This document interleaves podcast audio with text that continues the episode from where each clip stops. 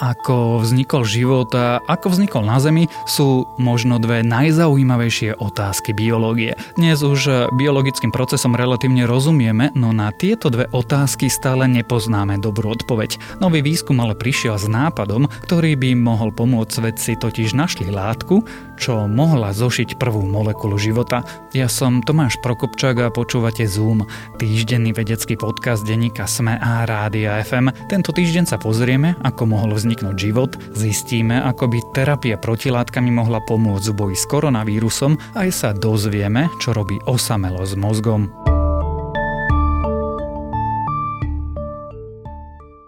Život na Zemi mohol vzniknúť ako jednoduchá chemická reakcia pomerne bežných molekúl. Vedci zo Skripsovej výskumného inštitútu ukázali, že drobná zlúčenina diamidofosfát, ktorá sa na Zemi mohla vyskytovať prirodzene pred vznikom života, mohla teoreticky pozošívať drobné molekuly, z ktorých sa skladá DNA. Ich výskum ukazuje ďalšiu cestu, ktorou mohol za priaznivých podmienok vzniknúť život z neživej chémie. Štúdiu uverejnil časopis Angewandte Chemie. Výskum doplňa sériu nedávnych objavov, ktoré za posledné roky ukazujú, že prvé molekuly DNA a RNA mohli vzniknúť náhodne a prvé najprimitívnejšie formy života alebo skôr molekuly schopné same seba replikovať boli pravdepodobne kombináciou primitívnej DNA a RNA.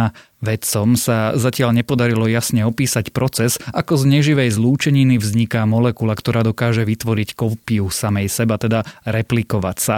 Ďalší vznik a rozvoj života by už biológovia a chemici dokázali vysvetliť chýbami pri replikácii, ktoré by fungovali ako veľmi jednoduchá evolúcia vedúca až k dnešnému životu, ale problémom je nájsť prvý krok. Dlho sa uvažovalo o teórii tzv.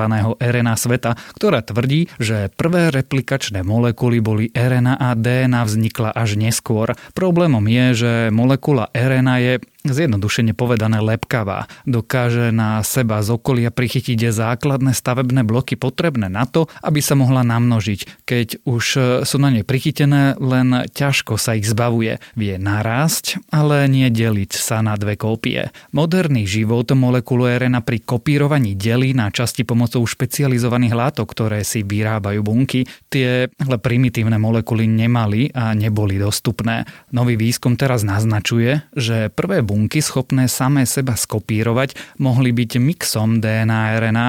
Diamidofosfát podľa štúdie dokáže spájať kusy DNA a RNA do jedného celku, pričom dobre spája aj rôzne stavebné bloky DNA. Vakcíny proti covidu poskytujú ochranu proti nákaze až po niekoľkých týždňoch. Nová experimentálna terapia protilátkami by mohla zabezpečiť imunitu na nový koronavírus okamžite. Protilátky by totiž mohli slúžiť ako núdzová liečba pre rizikové skupiny ľudí, ktoré ešte neboli alebo nemôžu byť proti vírusu zaočkované. Prípadne pre tých, ktorí prišli do úzkeho styku s covid pozitívnym človekom a hrozí u nich prepuknutie ochorenia. Prvá fáza testovania experimentálnej liečby začala v Británii len pred niekoľkými dňami. Desiatim dobrovoľníkom, u ktorých bol potvrdený blízky kontakt s nakazenou osobou za posledných 8 dní, vpichli koktail protilátok v dvoch dávkach za sebou. Tým vedco verí, že takto podané protilátky by mohli okamžite zneutralizovať vírus v tele nakazeného človeka. Na liečbu sa využívajú špeciálne protilátky, ktoré sa umelo vyrábajú v laboratóriu. Ľuďom ich podávajú v inekcii. Liek v sebe zahrňa zahrňa dlhodobo pôsobiacu kombináciu protilátok známu ako AZD7442, ktorú vyvinula spoločnosť AstraZeneca. Na rozdiel od vakcín, ktoré povzbudzujú k tvorbe protilátok samotný imunitný systém, priame vpichnutie protilátok toto štádium preskočí, vďaka tomu by mohli i hneď zabrániť šíreniu vírusu. Cieľovou skupinou by v praxi mali byť zdravotníckí pracovníci, pacienti v nemocniciach a domoch sociálnych služieb, ktorí patria do ohrozenej skupiny, ako aj študenti žijúci na internátoch, u ktorých sa nákaza rýchlo šíri. Súbežne s testovaním protilátok na zastavenie možnej nákazy ale prebieha aj druhé klinické skúšanie, ktoré sa pokúša zistiť, či protilátková liečba môže slúžiť aj ako prevencia proti covidu. To by mohlo byť najmä užitočné pre ľudí, ktorí trpia imunitnými poruchami alebo prechádzajú liečbou potlačujúcou imunitu, ako je napríklad chemoterapia.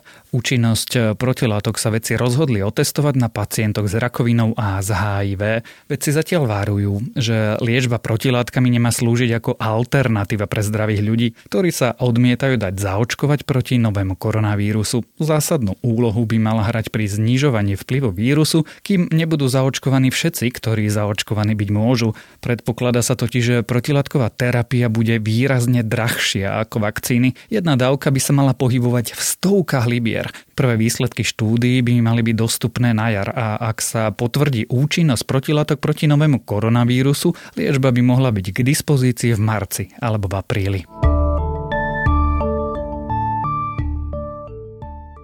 Človek je tvor spoločenský, preto sa nemožno čudovať, že osamelosť mu neprospieva. Sociálna izolácia, ktorú mnohí zažívajú počas pandémie, zapríčinila, že ľudský mozog sa stáva čoraz viac hladným a pýta si spoločnosť a keď sa mu ľudského kontaktu nedostane, sám si ho vykompenzuje. Výskum v časopise Nature Communications ukazuje, ako samota ovplyvňuje mozog. Vedci z McGillovej univerzity v kanadskom Montreale sa rozhodli pozorovať mozgy dvoch typov ľudí. Tých, ktorí sa často cítia osameli a tých, ktorí samotu nepociťujú. Našli niekoľko pozoruhodných rozdielov. Analyzovali údaje z vyšetrení magnetickou rezonanciou od takmer 40 tisíc dobrovoľníkového veku od 40 do 69 rokov. Všetci zúčastnení navyše museli vyplniť dotazník, v ktorom sa vyjadrili, či sa cítia osamelo alebo nie. Ukázalo sa, že osamelí ľudia mali v mozgu silnejšie nervové prepojenia, ktoré sa bežne spájajú so spomienkami, s predstavivosťou, sebareflexiou, tvorivosťou, s plánovaním budúcnosti či premýšľaním nad inými ľuďmi.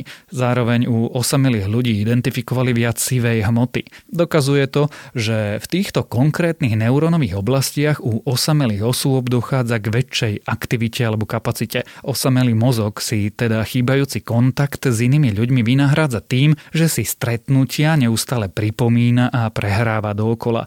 Dlhodobý pocit osamelosti sa spája s viacerými zdravotnými problémami. Zvýšený krvný tlak, väčšie riziko vzniku Alzheimerovej choroby či predčasná smrť, to je len pár z nich. Pravdepodobnosť vzniku demencie je viac ako 1,5 krát vyššie o ľudí, ktorí sa cítia osamelo. Naznačuje to, že ani využívanie niektorých špecifických častí mozgu nestačí na to, aby vynahradili reálny sociálny kontakt.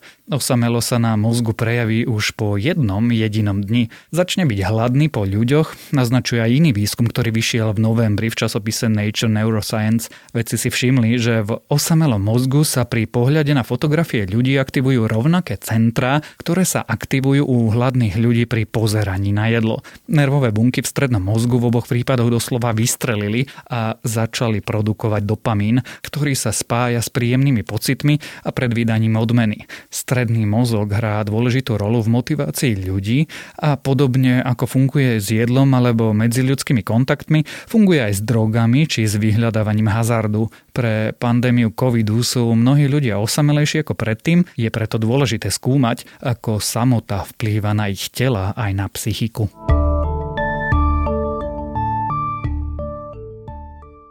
Ďalšie správy z vedy. Korejské fúzne zariadenie zlomilo rekord. Bežalo 20 sekúnd, pričom ďalším cieľom vedcov a inžinierov bude 300 sekúnd. Plazma vo fúznom zariadení K-Star mala teplotu 100 miliónov stupňov Celzia.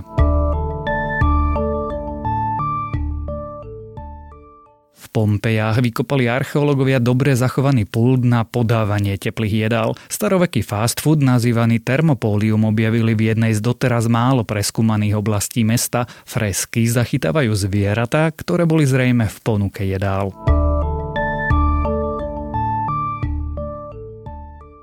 Odolnosť baktérií na antibiotika by mohla vyriešiť fagová terapia, myslia si niektorí výskumníci. Bakteriofágy sú totiž vírusy, ktoré útočia na baktérie. Slovenským vedcom sa teraz podarilo pripraviť bielkoviny z takýchto vírusov, ktoré pomáhali proti istému typu streptokoka. Ak má nejaká planéta vo svojej atmosfére veľké množstvo metánu, najpravdepodobnejšou príčinou je život. Metán je podľa novej štúdie lepším indikátorom života ako napríklad kyslík, čo naznačuje nový výskum. A ak vás správy z vedy zaujali, viac podobných nájdete na webe tech.sme.sk.